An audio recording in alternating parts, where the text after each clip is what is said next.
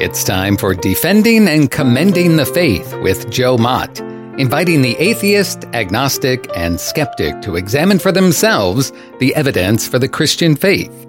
We are all limited by what we do not know and by the things we think we know but are not true.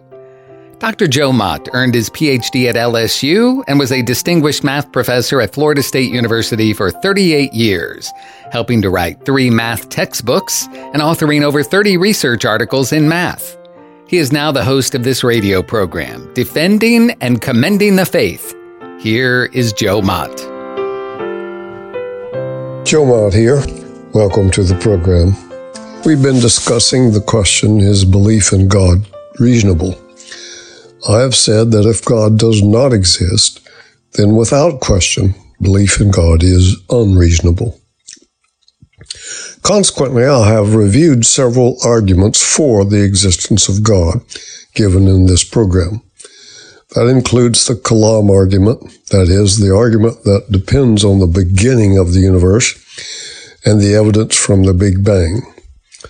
Also, I have given the moral argument, two design arguments, one supported by the fine tuning of the physical constants, and other arguments. Each of these arguments are the subject of many books. If you don't believe in God, you are going to be hard pressed to refute these arguments. Yet the existence of God is demonstrated most profoundly for most people in personal experience. It may not be possible to demonstrate these arguments in such a way that you will commit your life to God. Besides that, it may be impossible to prove that you are happy, for instance, but that doesn't change the fact that you are happy. It may not be possible to demonstrate in the existence of another being, but every experience confirms that fact. By my last comments, I do not wish to imply that the internal subjective perspective outweighs objective truth. But complex truths are often powerfully supported by individual experiences. Changed lives, reformed attitudes, and answers to prayer all contribute to our personal perception that God exists. Even the most militant atheists will sometimes confess to nagging doubts about their atheism and express openly that they need God. I have quoted what Jean Paul Sartre and Albert Camus said in earlier episodes, but it bears repeating. Sartre avowed, I needed God. I reached out for religion. I longed for it. It was the remedy I needed. Had it been denied me, I would have invented it myself. Camus made a similar admission. He said, Nothing can discourage the appetite for divinity in the heart of man. Sigmund Freud admitted it would be nice if there were a God. He added, a sense of man's insignificance or impotence in the face of the universe. Bertrand Russell said, even when one feels nearer to other people, something in one seems obstinately to belong to God. At least that is how I should express it if I thought there was a God. On the other hand, Blaise Pascal, the French mathematician, scientist, one of the first two inventors of the mechanical calculator, philosopher, writer, and Catholic theologian, observed there is a God shaped vacuum in every heart that can only be filled by the Creator God who made it. In Pensées, number 148, Pascal said, What else does this craving proclaim? But that there was once in man a true state of happiness, of which all that now remains is the empty print and trace. This he tries in vain to fill with everything around him, though none can help, since this infinite abyss can be filled only with an infinite and immutable object. In other words, by God Himself. The atheist evaluation of atheism says it is cruel, that is from Sartre. It is not bearable, Nietzsche. It leads to delirium, Hume. It is dreadful, Camus. In opposition to atheism, the religious need argument goes like this. Premise one all persons need God. Premise two what we really need exists. Conclusion therefore, God exists. Atheists profess with their mouth that there is no God, but they show with their lives that there is a God. What everyone needs is not the same as what everyone wants. But every need points to the existence of something that can fulfill it. How odd it would be if there is hunger, but there is no food that exists to fill that hunger. If there is thirst, how odd it would be if there were no water to quench that thirst. It is reasonable to conclude that if something is unfulfilled, something exists to fill it, or it is fulfillable. Let's apply that rule to God. If there is a need for God, we can expect that God exists to fulfill that need. It makes sense that the creator of the progenitors of human life would consequently provide what humans need for survival. A sense of truth is another compelling way we know God exists. And it is God's intent for all people to experience that sense of truth because that is what makes us free. God came to earth as a human being in the person of Jesus so that we could have a personal relationship with God. Those who sincerely seek Him Scripture tells us we will find him. And it will result in the indwelling presence of the Holy Spirit in our lives. However, nowhere do we find biblical writers appealing to experience alone as a test of truth. In fact, the Bible encourages honest investigation of the message of Christ. That's found in Isaiah 1 verse 18. When people have legitimate questions concerning the Christian faith, they deserve to be given honest answers that can be validated by 1 Peter chapter 3 verses 13 through 17. The question, does God exist, may not be answered with what you consider an absolutely convincing proof. But I can point you to the weight of evidence that consistently suggests he does exist. Also, I can point to my proof that the first cause of the universe is identical to the God of the Bible. Accepting that God exists is not a blind leap into the dark. It is a trusting step out of the dark into the light of a nurturing, loving relationship with Him. I need to answer some objections people may have.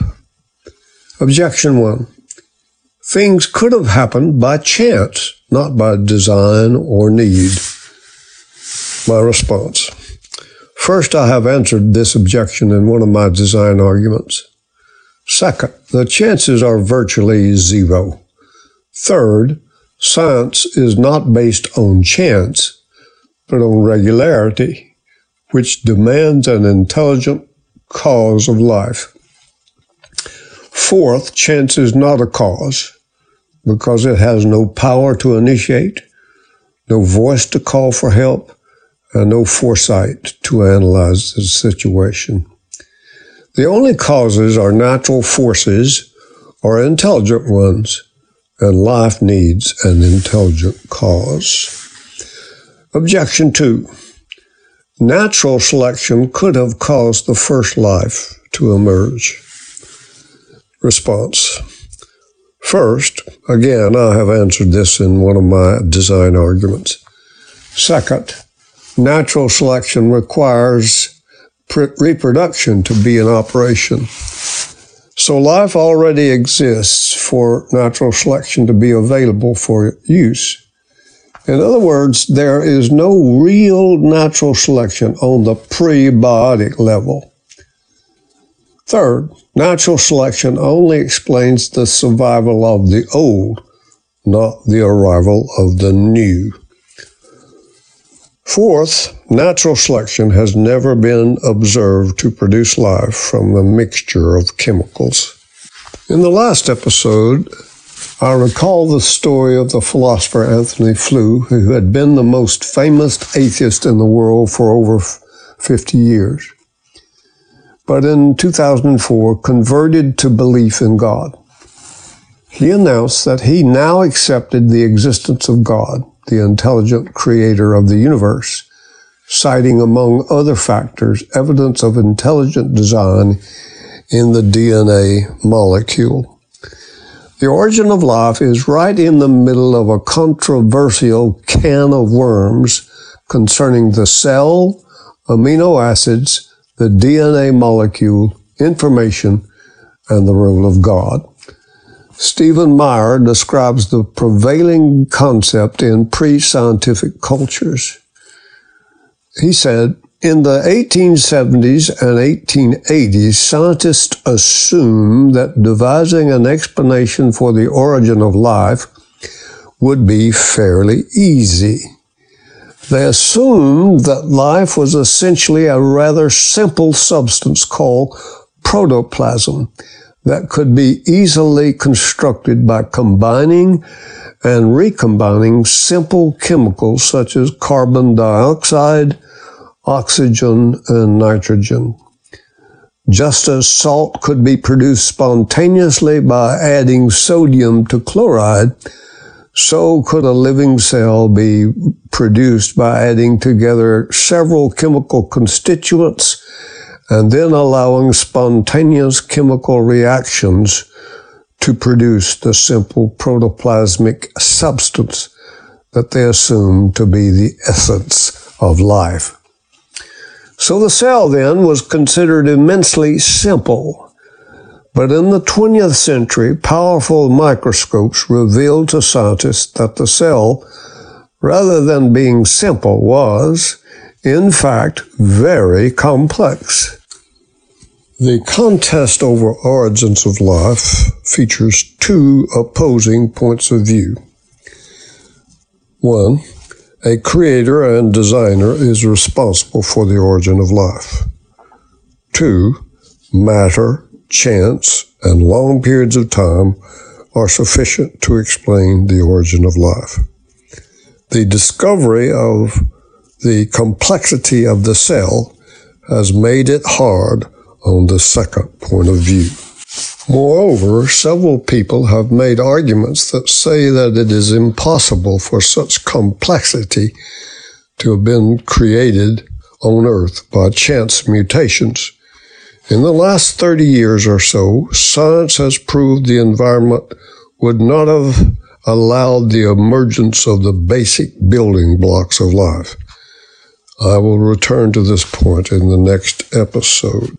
Allow me to close this program with a remark about loving God by loving others. From Saul Bellow's collection of traditional Jewish tales comes this story. In a small Jewish town in Russia, there is a rabbi who disappears each Friday morning for several hours. His devoted disciples boast that during those hours, their rabbi goes up to heaven and talks to God. A stranger moves into the town and he's skeptical about all this, so he decides to check things out. He hides and watches. The rabbi gets up in the morning, says his prayers, and then dresses in peasant clothes.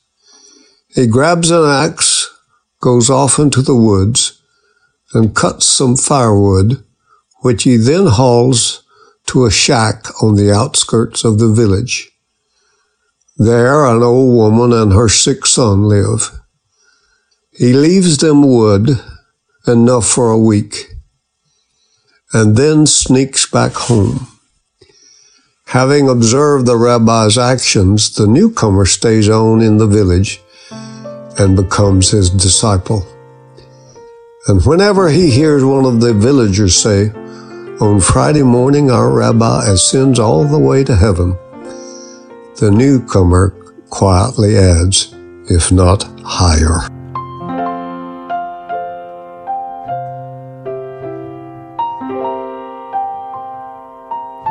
Thank you for listening to Defending and Commending the Faith with Joe Mott, a production of Wave 94 Radio in Tallahassee, Florida.